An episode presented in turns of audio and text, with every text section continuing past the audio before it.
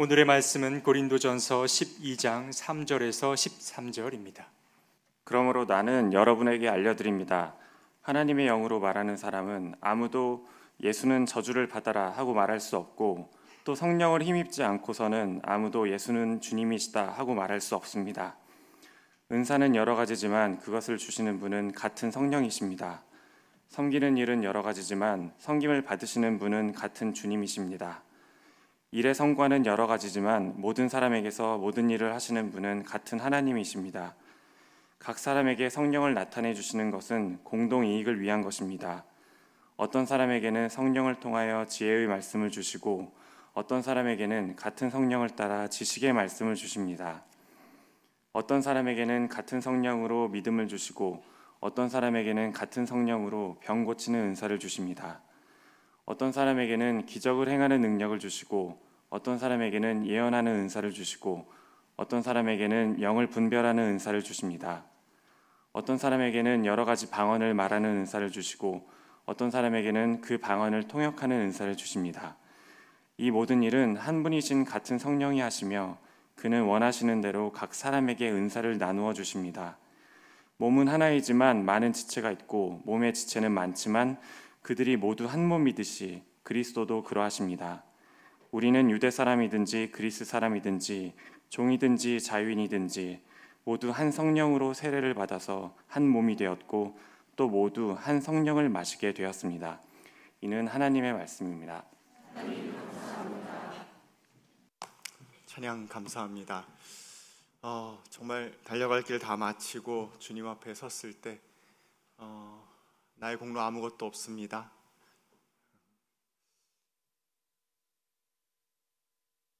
오직 주의 은혜다, 이렇게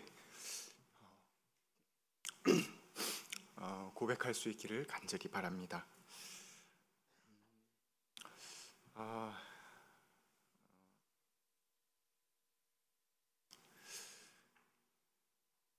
네, 마지막 주일입니다. 그래서 제가 왔습니다. 네, 주님의 은총과 사랑이 여러분에게 임하기를 간절히 기원합니다. 오늘 성령 강림절입니다. 예수님께서 약속하신 성령님께서 우리에게 이미 임하셨고 활동하고 계심을 믿습니다.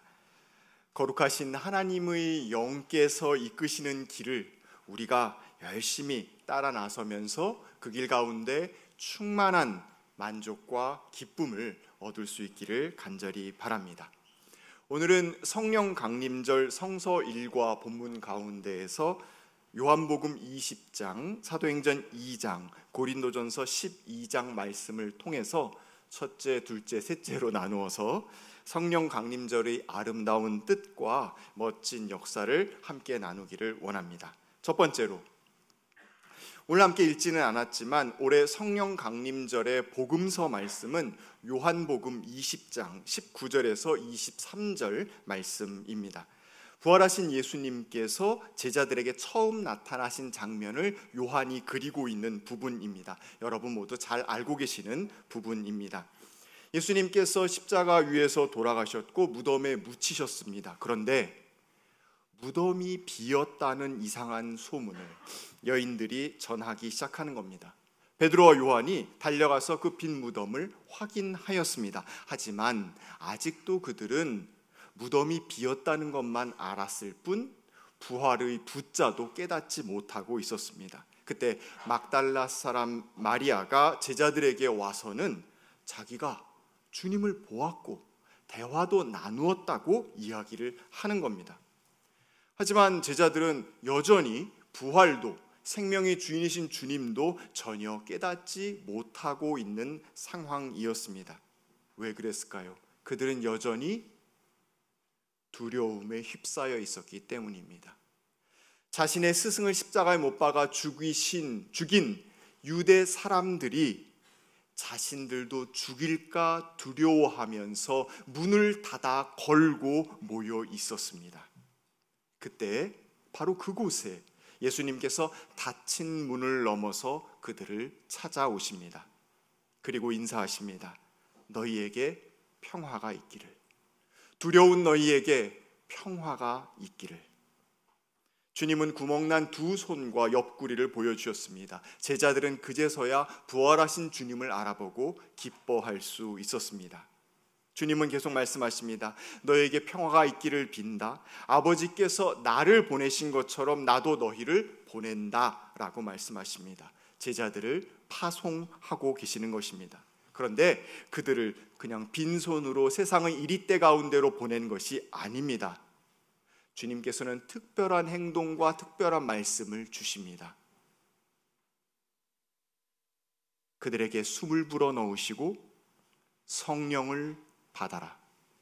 너희가 누구의 죄든지 용서해주면 그 죄가 용서될 것이요, 용서해주지 않으면 그대로 남아있을 것이다 말씀하십니다. 거친 세상으로 제자들을 내보내시면서 홀로 보내지 아니하시고 숨을 불어넣으셔서 성령과 함께 나아갈 수 있도록 해주신 분, 그분이 우리 주님이십니다. 하나님의 영은 그 제자들과 영원히 함께합니다. 그런데 성령의 충만함을 받은 이들의 출발점이자 근원이 되는 권능은 오늘 성경의 말씀 그대로 타인의 죄를 용서하는 능력입니다. 하나님의 영으로 충만한 자의 능력은 로마 제국의 막강한 군사력과 같은 힘도 아니고 왕의 오른편 왼편에 앉아서 세상을 호령하는 권세도 아닙니다. 무엇입니까? 용서하는 능력입니다. 용서. 어쩌면 세상에서 우리가 하기 가장 어려운 것이기 때문에 성령님의 도우심이 필요한 것인지도 모르겠습니다. 하지만 성령 강림절을 맞이해서 우리가 주님께 구하고 받을 첫 번째 능력이 바로 용서할 수 있는 능력이라는 것만큼은 분명합니다. 용서는 받아들임입니다. 용서했다고 잘못한 일이 없어지는 건 아닙니다. 하지만 모든 엇나간 관계와 서로를 찌르는 듯한 상처에도 불구하고 다시 한번 너와 함께 해보겠다는 거룩한 시도입니다. 지난번에는 어려웠어요. 지난번에는 고통스러웠어요. 지난번에는 힘들었어요. 하지만 이번에는 좋아질 것이라는 하늘의 낙관과 용기가 있을 때 우리는 그때 새 출발을 할 수 있습니다. 그렇기에 세상으로 파송받은 예수님의 제자들에게 가장 필요한 능력 또한 용서하는 능력이었습니다. 누구를 용서하는? 나의 스승을 십자가에 못 박은 유대 사람들을 용서하는 능력. 그들을 용서해야지 그들 가운데 담대하게, 그들 가운데 성령의 능력으로 나아갈 수 있기 때문에 그들은 성령의 충만함 속에서 용서하는 능력으로 첫 걸음을 떼기 시작하는 것입니다. 예수님은 십자가 위에서 이미 이렇게 말씀하셨습니다. 아버지, 저 사람들을 용서하여 주십시오. 저 사람들은 자기네가 무슨 말을 하는지 알지 못합니다. 성령 강림절 예배를 드리고 있는 우리에게 성령님께서 임하고 계십니다. 그리고 성령님께서 우리들 한 사람 한 사람에게 누구의 죄든지 용서할 수 있는 권능을 주고 계십니다. 우리가 속한 곳 어느 곳에서든지, 가정이든 일터이든 공동체 어느 곳에서든지 여러분이 용서하며 타인을 받아들일 수 있는 역사가 일어나기를 간절히 기원합니다. 두 번째 이야기는 사도행전 2장 1절에서 21절 말씀입니다. 아마 성령 강림절 때마다 많이 보셨던 본문이라고 생각이 듭니다. 여기에서 우리는 성령 강림의 구체적인 사건을 보게 되고 그 사건 이후에 교회가 세워지는 일을 보게 됩니다. 유월절 이후에 50일이 지나고 오순절이 되었습니다. 세계 곳곳에 흩어져서 지내고 있는 디아스포라 생활하고 있는 유대인들이 모두 예루살렘에 모였습니다. 그런데 그때 갑자기 하늘에서 세찬 바람 부는 소리가 나더니 제자들이 있던 집안을 가득 채웠습니다. 불길이 솟아오를 때 마치 혓바닥처럼 갈라진 것 같은 그런 혀들이 그들 가운데 나타나더니 그들에게 임했습니다. 그들은 모두 성령 충만하게 되었습니다. 제자들은 성령님께서 시키시는 대로 하였습니다. 그것은 무엇입니까? 세계 곳곳의 다른 나라 언어로 각각 다 다르게 말하기 시작한 것입니다. 그러자 그 다양한 외국어가 들리는 것을 듣고 디아스포라 유대인들이 놀라서 모여들었습니다. 와보니까 갈릴리 촌동네 어부들이 외국어로 말을 하고 있는 거예요. 자기들은, 디아스포라 유대인들은 메소포타미아, 터키, 북아프리카, 이집트, 로마, 그리스 세계 곳곳에 흩어져서 그 나라 말을 하고 있는 사람들이 모였는데 각각 다 자기네 나라 말로 알아듣고 있는 것입니다. 어리둥절하지 않을 수 없었습니다. 그때 베드로가 나서서 예언자 요엘의 예언이 그대로 이루어졌다고 증언합니다. 오늘 아까 우리 함께 교독하면서 읽었던 바로 그 부분입니다. 하나님의 영이 남녀노소 모든 사람에게 부어지고 그들 모두 하나님의 말씀을 주고 받고 하나님의 꿈을 함께 꾸게 될 것이라고 전합니다.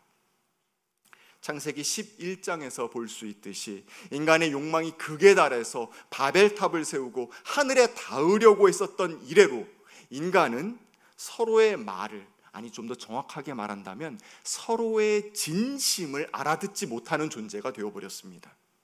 그런데 이 성령 강림의 사건으로 각기 다 자기 말의 방식으로 상대방의 말을, 상대방의 진심을 알아듣는 역사가 일어난 것입니다.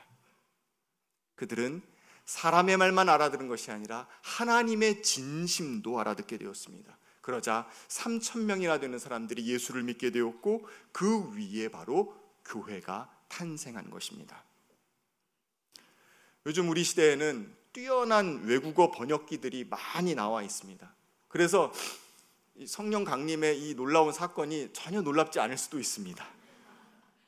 하지만 솔직히 고백하면 그럼에도 불구하고 우리는 여전히 소통의 어려움을 겪고 있습니다.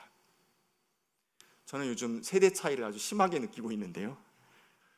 솔직하게 얘기하자면 어르신 말씀도 잘 못 알아듣고 아이들 얘기도 잘 못 알아듣습니다.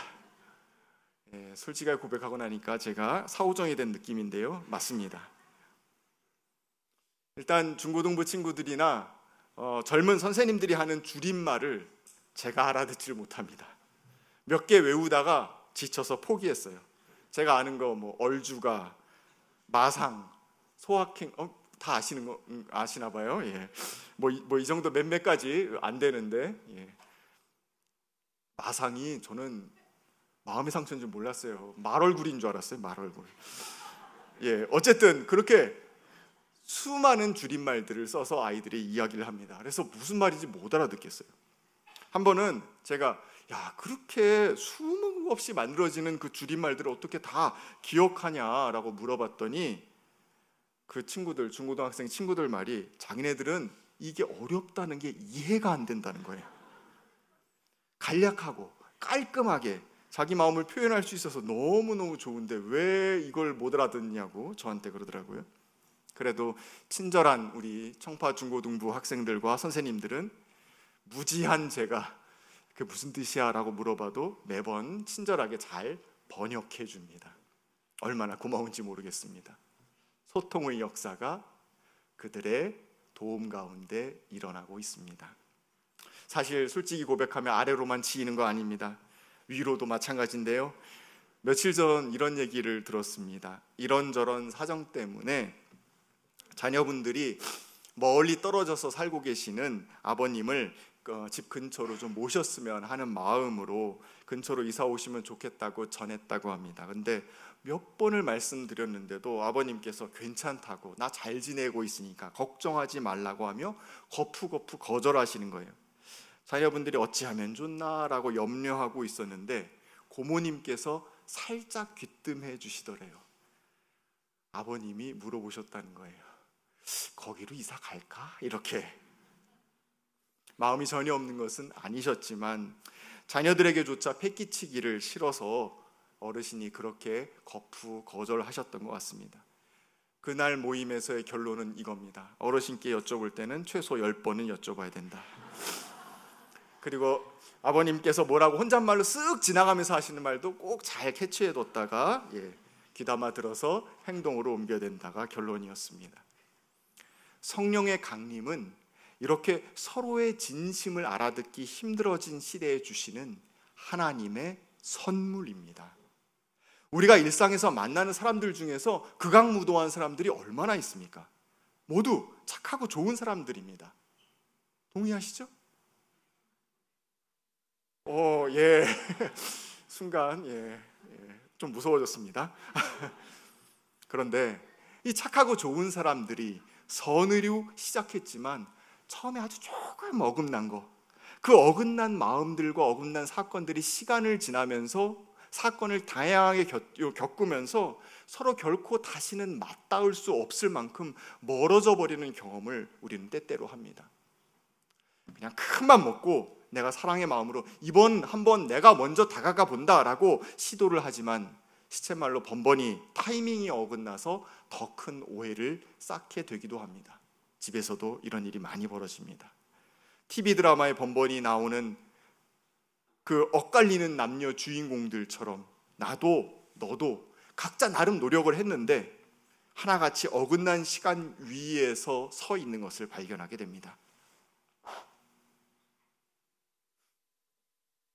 성령님께서 내려오셔서 우리의 이러한 어긋난 마음을 다시 만나게 해주십니다. 어찌해야 할지 몰라서 우왕좌왕하고 있는 무리를 향하여서 베드로는 이렇게 말씀했습니다. 회개하십시오. 그리고 여러분 각 사람은 예수 그리스도의 이름으로 세례를 받고 죄의 용서를 받으십시오. 그리하면 성령을 선물로 받을 것입니다. 우리 삶 곳곳에 갈라진 수렁이 있습니다. 막힌 담이 있습니다. 회개, 우리가 마음을 돌이키고 세례, 예수 그리스도의 이름으로 새 삶을 살기로 결단하게 될 때 성령께서는 우리를 도와주십니다. 우리의 진심을 살펴주시고 서로의 진심이 맞닿을 수 있는 길을 열어주십니다. 우리의 마음 가운데 여유를 허락하여 주시고 서로를 있는 그대로 받아들여 줄 수 있는 여백을 만들어 주십니다. 그리고 한 마음으로 이 땅에서 하나님의 나라를 세우는 일에 함께 나설 수 있도록 도와주십니다. 여러분, 오늘 성령 강림의 사건을 통해서 우리들 속해 있는 모든 공동체 가운데에서 진정한 소통이 이루어지기를 간절히 소망합니다. 마지막으로 고린도전서 12장의 말씀을 함께 보겠습니다. 고린도 교회는 4파로 나뉘어져 있었습니다. 바울파, 아볼로파, 게바파, 그리스도파. 갈등이 무척 심했어요. 여러 갈등의 원인이 있었지만 너무나도 우습게도 이런 갈등의 큰 원인 가운데 하나는 그들이 각기 다른 방향으로 동서남북 서로 너무나도 다른 방향으로 매우 뛰어난 사람들이었다는 것입니다. 어떤 사람은 정말 귀감이 되는 지의 말씀을 받았다고 자랑합니다. 그리고 이것이 가장 중요하다고 합니다. 어떤 사람은 훌륭한 지식의 말씀을 받았다고 합니다. 이것이 가장 중요하다고 합니다. 이런 식으로 자신의 믿음을 자랑하는가 하면 병고치는 능력을 자랑하고 기적을 행하고 예언을 하고 영을 분별하는 사람들은 각각 자기의 능력이 이 공동체 가운데 가장 중요하다고 합니다. 방언을 말하는 일도 통변을 하는 이도 자신을 내세우기에 바빴습니다. 모두가 하나같이 그 분야에 있는 뛰어난 이들이었고 모두가 꼭 필요한 중요한 이들이었습니다. 하지만 이들이 갖고 있지 못한 공통의 은사가 하나 있었는데 그것은 바로 서로를 위해 양보하고 희생하는 사랑의 은사였습니다. 여기에서 고린도전서 13장이 나오게 된 것입니다. 사랑장 말입니다.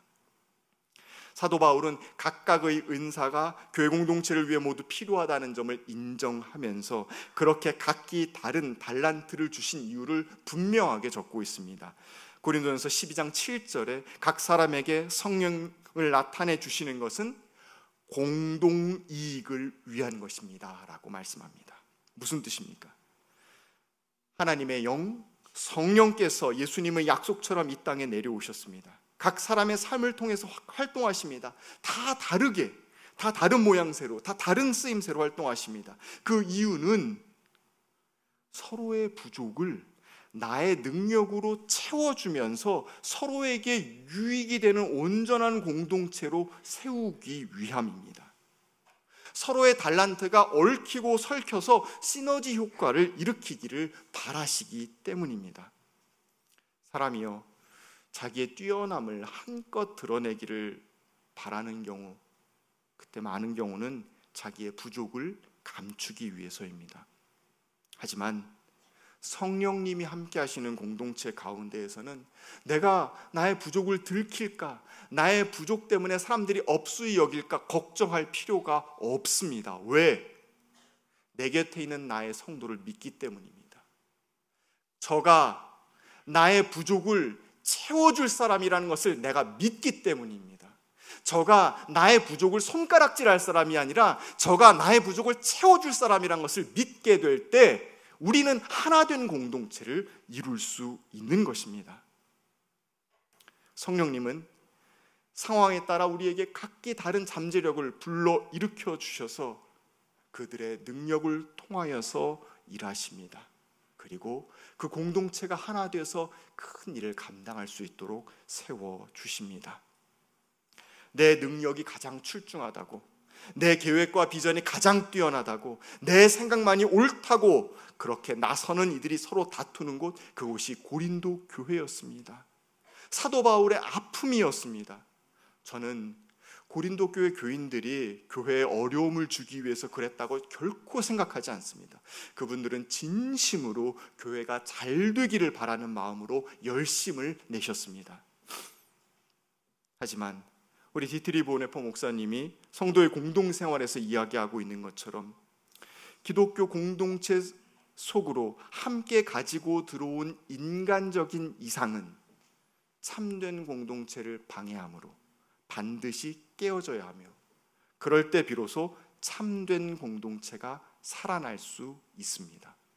기독교 공동체의 꿈을 공동체 그 자체보다 더 사랑하는 사람은 그 자신이 아무리 정직하고 진실하며 헌신적인 사람이라고 해도 결국 모든 기독교 공동체의 파괴자가 되고 맙니다라고 이야기합니다. 꿈이, 나의 이상이 더 중요한 사람은, 공동체보다, 공동체 그 자체보다 더 중요한 사람은 그 공동체의 파괴자입니다. 물론 그렇다고 가만히 있으란 얘기는 결코 아닙니다. 받은 바 은사, 그 은사로 공동체를 위해서 아무 기여도 하지 않는 것, 그것 또한 잘못입니다. 은사란 무엇입니까? 사랑으로 서로의 부족을 채우고 힘든 이들을 섬기기 위해서 주님께서 우리에게 주신 것입니다. 성령님께서는 우리들 각 사람마다 각각 다 다른 다양한 은사들을 허락하셨습니다. 나의 은사, 너의 은사 모두 하나같이 귀한 은사입니다. 높낮이 없습니다. 서로가 그 받은 바 은사를 그대로 가지고 섬김의 길로 힘차게 나아갈 수 있기를 간절히 소망합니다. 오늘의 말씀을 정리하겠습니다. 예수 그리스도를 믿는 저와 여러분에게 주님께서 성령강림절 성령님을 보내주십니다. 요한복음의 말씀처럼 성령을 받은 이는 용서하는 사람입니다. 상대방을 받아들여주는 마음, 정말 어려운 마음입니다. 하지만 두려워하지 마십시오. 성령님께서 도우십니다. 용서가 바탕이 될 때 우리는 주님의 제자로서의 삶을 시작할 수 있습니다. 용서의 마음이 있는 곳에 서로를 이해하려는 시도가 일어나게 되고 참된 소통이 발생하게 됩니다. 예수 그리스도 안에서 하나 된 공동체가 탄생하는 것입니다. 그것이 교회입니다. 교회 안에 있는 모든 지체들에게 성령님께서는 각기 다른 은사를 부어주십니다. 각기 다 다른 능력은, 은사는 자신의 뜻을 세우기 위함이 아니라 서로의 부족을 섬기기 위한 것입니다.